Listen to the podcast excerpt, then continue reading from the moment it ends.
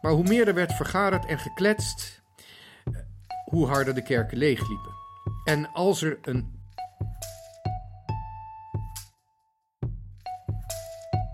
In deze podcast gaat Pater Elias op zoek naar wat echt is. Hij gaat de uitdaging aan om een zo helder mogelijk beeld te vormen van hoe de wereld in elkaar steekt. Dit is de Pater Podcast. Het synodale proces is voorbij. Het is afgesloten met een document van 40 pagina's. En eerlijk gezegd, ik heb het nog niet gelezen en ik denk ook niet dat ik het ga lezen. Het einddocument van de synodale weg, die overigens nog niet helemaal is uitgelopen. We moeten volgend jaar weer door. Maar degene die ik ken die het document wel hebben gelezen, die zijn het er eigenlijk maar over één ding eens. Er staat niets of weinig in en het is nauwelijks de moeite waard om het te lezen.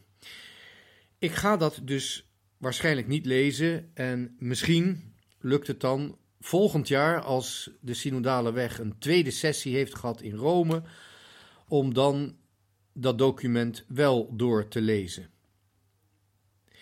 Eén ding weet ik wel zeker, wat er ook in dat document staat, er gaat in de kerk weinig of niets veranderen. De vergadercultuur, daarin is Nederland eigenlijk één of misschien wel twee generaties al vooruit. We zijn daar in de zestiger jaren mee begonnen. En van de kerk is nauwelijks iets over.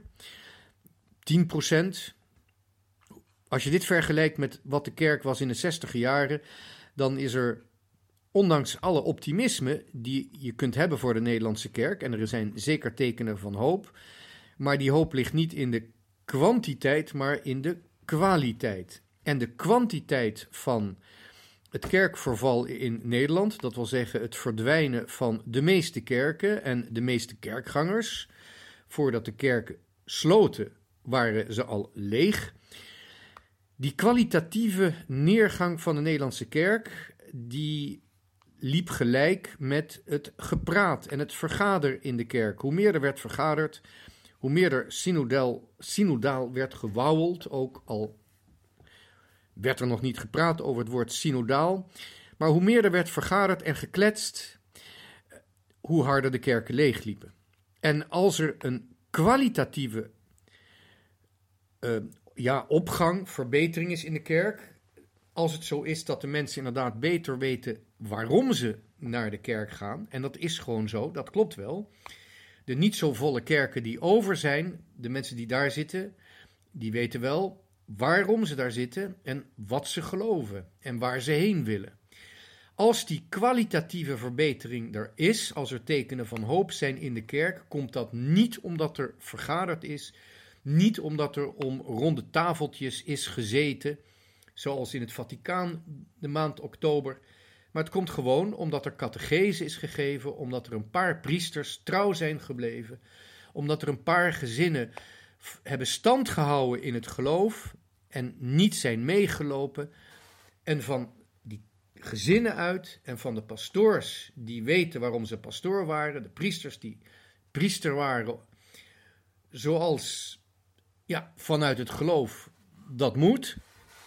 Vanuit die mensen, vanuit die mensen die zich geïnvesteerd hebben, die geëngageerd hebben in de kerk, die vanuit het geloof iets hebben doorgegeven vanuit die mensen, zijn er inderdaad, ondanks alles, zijn er tekenen van hoop in de kerk.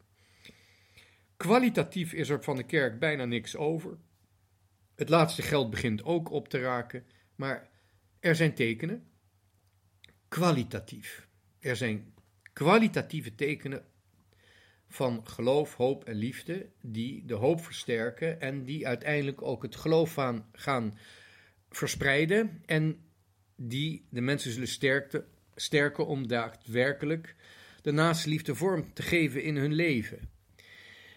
En daarom is het eigenlijk zo verbazingwekkend dat ondanks het Nederlandse voorbeeld men probeert vanuit het Vaticaan dat die vergadercultuur, ook al heet dat wat mooier, de synodale weg, om die vergadercultuur vorm te geven voor de hele universele kerk. om, dat, om daar tijd, geld, energie aan te besteden. Alsof dat de oplossing wordt voor de toekomst. Vandaar ook dat ik me een beetje verre heb gehouden van die synodale weg. Die vergaderweg hebben wij in Nederland al gelopen. En ondanks dat, niet dankzij dat, maar ondanks die vergadercultuur bestaat de kerk in Nederland nog steeds. Nogmaals, kwantitatief is er bijna niks van over, maar kwalitatief zijn er tekenen van hoop. En vandaar dat ik dat document, het slotdocument van de Synodale Weg, nog niet heb gelezen en het ook niet zal lezen. En misschien volgend jaar, als het dan eindelijk over is, dat ik dat document ga lezen. Met een, eh, een flinke hoop koffies achter de kiezen en misschien met wat muziek. En alleen als ik echt de tijd over heb. Wat ik wel heb gelezen na deze synodale weg is een klein document dat door de paus is uitgegeven. Een motu proprio, dat wil zeggen uit eigen beweging. Dus op persoon, wel op persoonlijke titel, maar toch ook als paus. Het is een officieel document. Het motu proprio ad theologiam, ad theologiam promovendam. Oftewel, om de theologie te promoten. Ik heb het gelezen omdat het heel kort is en omdat ik toch benieuwd was van wat staat daarin? Wat is theologie en wat kun je nou doen om de theologie te promoten? En het probleem is dat dit hele korte document eigenlijk niet niets doet om theologie te promoten, maar zo op het eerste gezicht de theologie irrelevant te maken. Er staat in dat je niet bij oude, uit de tijd gekomen, oh, de ouderwetse uh, formules moet blijven steken. En dat het uh, vanuit de context, de huidige context van de wereld van vandaag, dat je theologie moet bedrijven. En het eerste wat je zou kunnen zeggen, er staat eigenlijk niks in. Waar gaat dit over? Maar het belangrijkste is dat ik als priester een plicht heb om weliswaar de paus als paus te respecteren, zolang ik die rotklus van het paus zijn niet zelf hoef te doen en ook niet wil doen, um, moet ik respect hebben voor de arme ziel die wel die klus moet opklappen, opknappen. Ja, dus ik heb allereerst medelijden en mede, um, ja, mededogen met de mens die op die troon van Petrus gaat zitten. Ik zou er zelf geen zin in hebben. Ik zou het ook niet kunnen. Ik ambieer het niet. En dus als er iemand is die wel bereid is om die taak te vervullen, dan heb ik daar allereerst respect voor. Het tweede is, over zijn persoonlijkheid hoef ik me niet zoveel zorgen te maken. Of het nou aardig is of onaardig, uh, humeurig of altijd in een goed humeur, dat maakt in principe niets uit voor wie de paus is. Ik heb genoeg pastoors gekend die een nogal uh, hoekig of slecht temperament hadden, die toch de hele parochie en het geloof onder, onder overeind hielden. Een pastoor hoeft niet aardig te zijn qua karakter, als hij het geloof maar in stand houdt. En dan kan eigenlijk ons lieve Heer en de Heilige Geest en zelfs de parochianen kunnen zich heel goed aanpassen bij het karakter van meneer pastoor. Als hij maar weet waar het over gaat, als hij maar weet wat zijn plicht is als pastoor. Dus het maakt me eigenlijk helemaal niet uit of de paus aardig is, eh, sympathiek of, of mooi of lelijk. Eh, het maakt allemaal niets uit als hij maar doet waarvoor hij paus is. Het enige waar ik wel toe verplicht ben, is omdat ik die wijding als priester heb ontvangen, dat is vragen te stellen. Als ik iets moet doorgeven wat ik niet bezit, dan moet ik me wel als een mes zo scherp mogelijk maken om dat door te kunnen geven. Kritiek is een heel vaag woord. Kritiek gaat over meningen en een mening over een paus hoef ik niet te hebben. En die mag ik ook eigenlijk helemaal niet hebben. De enige houding, de enige relatie die, die ik met mijn paus heb, is een relatie van geloofsautoriteit. Niet alleen omdat een paus moet borg staan voor de traditie van het geloof, het geloof dat wordt doorgegeven, maar ook omdat ik hetzelfde moet doorgeven als die paus moet doorgeven. Het is niet door de paus uitgevonden, het is niet door mij uitgevonden. Alles wat met hiërarchie te maken heeft, of het nou gaat over de engelenhiërarchie of de hiërarchie van de kerk, dat is transparantie. Wij moeten iets doorgeven, we moeten een licht doorgeven, waardoor mensen de bakens hebben langs de weg naar Christus. Priesters en de hele hiërarchie in de kerk, inclusief, niet exclusief, maar ook inclusief de paus, moeten lichtbakens zijn, lichtboeien, waarmee het schip langs de gevaarlijke kliffen kan varen en veilig de haven kan binnenvaren en aanleggen aan de wal. Daar is hiërarchie voor. En daarvoor is er ook een engelenhiërarchie. Er is een engelenhiërarchie en er is ook onder de mensen een hiërarchie die, omdat de mens mens is en het leven door de mens op een hele speciale manier wordt doorgegeven, kun je ook zeggen dat die hiërarchie een patriarchie is. Er zijn mannen die zijn geroepen om geen huisvader te worden en geen gezinsvader, geen echtgenoot, maar het leven door te geven en ook voor het leven borg te staan. En er zijn mensen die moeder worden en er zijn mensen die vader worden. En dat kan gewoon omdat de natuur ze zo geschapen heeft.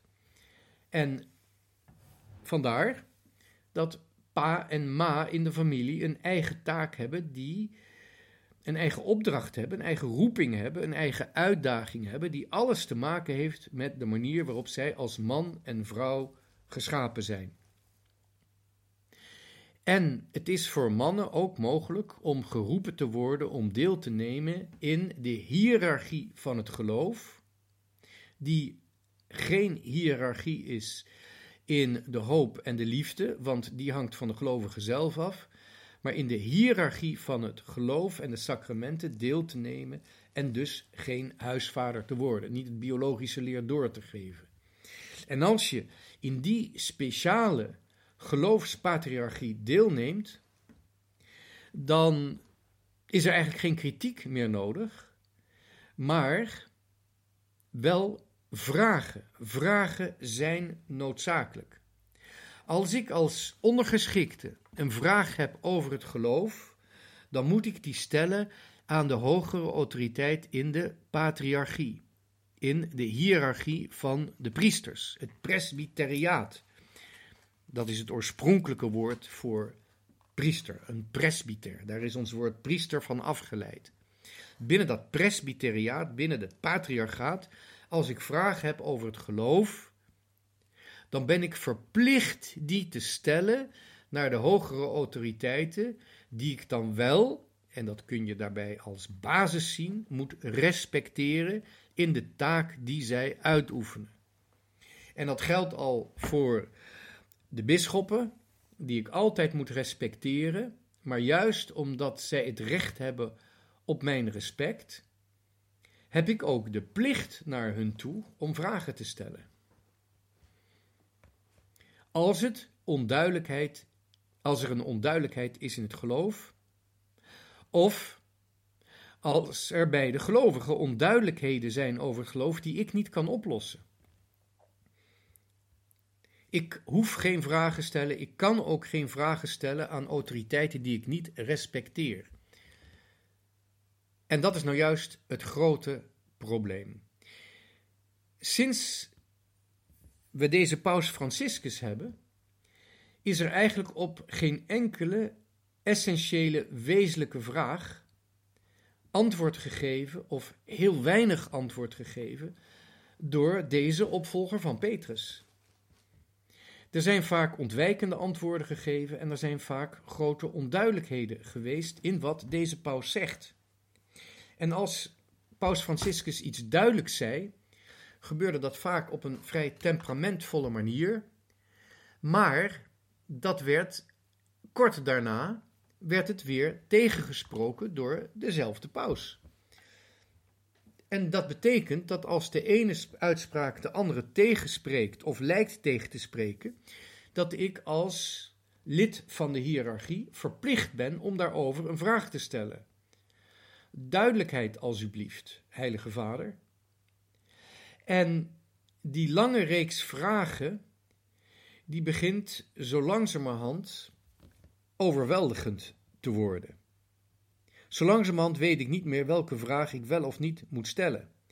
En het laatste document is daar eigenlijk het toppunt in. Ad theologiam promovendum, daar staat eigenlijk in, althans zou in kunnen staan, dat we dogma's moeten afschaffen en dat theologie uitsluitend een commentaar is op de wereld om ons heen, zonder andere uitgangspunten. Oftewel, er zijn geen dogma's en een theoloog moet eigenlijk een soort van journalistiek commentaar leveren op de wereld. En met journalistiek krijg je dan al snel politiek. Ben ik een politicus van een sociaal instituut of ben ik een priester die een geloofsopenbaring moet garanderen? En dat is de vraag die ik stel naar aanleiding van dit laatste document. Welke formules uit het verleden moet ik opgeven? Mag ik me wel of moet ik me wel aan dogma's houden? En is de context van deze wereld, is dat het enige uitgangspunt of is het meer een omgeving waarin ik iets nieuws moet brengen? Oftewel, vertegenwoordig ik een openbaring die uiteindelijk wordt geformuleerd door bepaalde aannames, die ik dogma's noem, net zoals ik aannames heb in de wiskunde die ik axioma's noem. Ik ben, verdorie, ik ben ingenieur en ik weet heel goed dat in de techniek dat ik altijd axioma's, wiskundige axioma's moet aannemen om iets te kunnen ontwikkelen. Ik moet als ingenieur heb ik aangeleerd dat ik nederig axioma's moet aanvaarden om mijn techniek te kunnen ontwikkelen. En hetzelfde geldt ook als theoloog, ook al ben ik een amateur-theoloog, maar ik ben wel een priester, moet ik aannames aanvaarden die ik dogma's noem, en die definiëren mijn dienstwerk naar de gelovigen toe. En mijn vraag naar deze pauze is: moet ik die dogma's afschaffen of moet ik die nederig aanvaarden? En word ik geholpen door de autoriteit om die dogma's duidelijker te maken en beter door te kunnen geven naar een wereld die ze niet wil aanvaarden, maar die ze wel nodig heeft. Als het daarover gaat, dan kunnen we doorgaan. Dan begrijp ik wat mijn plaats is in de hiërarchie. Maar als ik geen dogma's mag aannemen, als, daar, als die irrelevant zijn voor deze wereld, dan is ook de openbaring van Jezus Christus is irrelevant in deze wereld. En als de, het enige wat mijn theologie definieert is het fundamentele context van deze wereld, zoals het in dit document staat, dan ben ik een soort van sociale werker geworden binnen een wereld waaraan ik verder eigenlijk niets van buitenaf, van bovenaf heb toe te voegen. En dan is hiërarchie ook iets totaal irrelevants geworden. Ik zou graag antwoord willen hebben op deze vraag.